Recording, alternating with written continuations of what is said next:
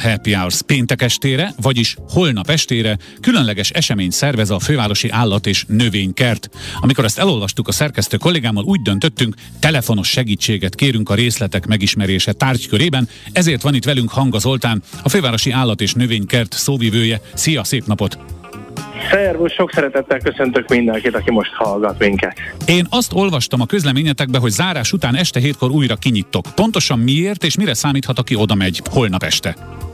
Hát azért, mert holnap este van Szent Iván napja, illetve hát Szent Iván éjjel van este már egészen pontosan, és hát ez ugye a régi idők kalendáriumában is egy nagyon fontos dolog volt, nyilván itt a, a nyári napforduló közelsége miatt ilyenkor vannak az év leghosszabb nappalai és legrövidebb éjszakái, és hát ez egy különleges ünnep már ugye évszázadok óta, úgyhogy mi is úgy gondoltunk, hogy erre egy különleges programmal készülünk, tehát ezt úgy kell elképzelni, napközben a szokásos rend szerint működik az állatkert, aztán bezárunk este, és akkor este hétkor újra kinyitunk már a Szent Ivánéi programra érkező látogatóknak, és aztán éjfélig lehet majd az állatkertben lenni, fél tizenkettőig lesznek majd különböző programok, és hát rengeteg féle dologgal készülünk, amiből persze hát most mondok egy-két ízelítőt, de Nyilván. azért a részletes programkínálat az, az állatkert honlapján és közösségi média felületein olvasható.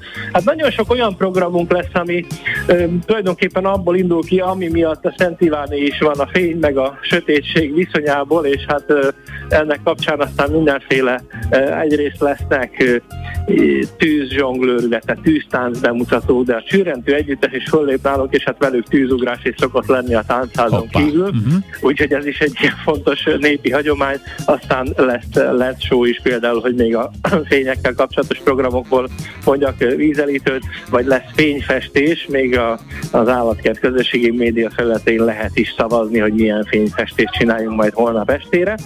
Aztán Lesznek természetesen bőven állatos programok is, például különleges esti hangulatú fókasó, aztán búvárok merülnek majd a cápák közé, és hát nyilván még sok ilyen állatos érdekesség lesz, például testközelből lehet ismerkedni különböző állatokkal, mondjuk tigris pitonnal például, és hát nyilván azért azt érdemes elmondani, hogy Lesznek olyan állatok, akiket ilyenkor este talán még jobban is meg lehet figyelni. Ezt akartam pont mondani, hogy ugye például. mindegyiket csak nappal láthatjuk világosban, de egy puma világító szempárja, vagy egy tigrisé, az valószínűleg egészen másképp néz ki este.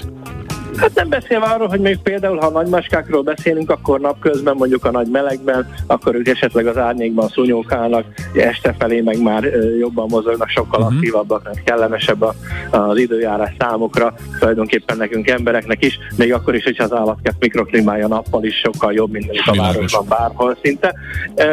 És hát ehhez persze azért hozzátehetjük, hogy vannak olyan állatok is, amiket meg inkább nappal lehet jobban megfigyelni, mert például az emberszabású majmok, mondjuk a gorillák, azok nem nagyon szeretik a beavatkozást a programjukhoz. Tehát azt mondanám, hogy aki még eddig sose volt az állatkertünkben, és most jön először, és több hegyire az összes állatot szeretné végignézni, annak valószínűleg inkább nappalra érdemes időzíteni a látogatást. Viszont azt mondhatom, hogy ez a Szent Ivánai program, ez állatkert más megvilágításban. Tehát uh-huh. egy kicsit más, egy kicsit uh, uh, különlegeset kínálunk ilyenkor a közönségnek, és ez lesz jó sok színpadi programunk is, aztán lesz bátorságpróba, lesz természetesen családi arcfestés, és hát mindenféle a szokásos. Kreatív uh-huh. kézműveskedés is. És ugye hát a, a csillagászattal is összefügg ez az időpont, ugye a nyári napforduló miatt, úgyhogy például uh, lesz beszélgetés csillagászokkal, lesznek planetáriumi bemutatók, mert egy ilyen mobil planetáriumot is uh, felállítunk, és hát a csillagos éggel is lehet ismerkedni. Tehát nagyon-nagyon változatos a, a, a program, és hát eleve az esti állatkertnek is van egy ilyen különleges hangulat, különleges tudom. megvilágítás mellett.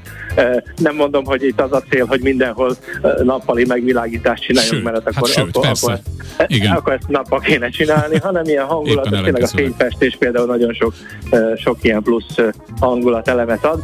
Úgyhogy tulajdonképpen az átkettő pontján is lesznek ilyen El is mondtad, amit lehetett, igen. Mindent elmondtál. Még jó, hogy mondtad, hogy majd kiemelsz egy-két dolgot, és csak hallgatjuk, hallgatjuk, hogy mi minden lesz. Igen, egy... és ezt csak a néhányat emeltem ki, és ugye ilyenkor ja? az ember ja, úgy van vele, hogy melyik ujjába harapja, igen, hogy ki az, amit kihagy. Úgyhogy azért is mondom, hogy, hogy aki gondolkodik a programon, érdemes megnézni a teljes program kínálatot. Zoobudapest.com, így van. Így van, mely csak egyetlen egy kérdés marad a végére, hogy ha én tényleg még sosem voltam az állatkertben, és mondjuk két legyet szeretnék ütni egy csapásra, minden szokásos területe nyitva lesz az állatkertnek, vagy ez egy zártabb, vagy egy kisebb területet felölelő lesz ez a Szent Iváni lehetőség?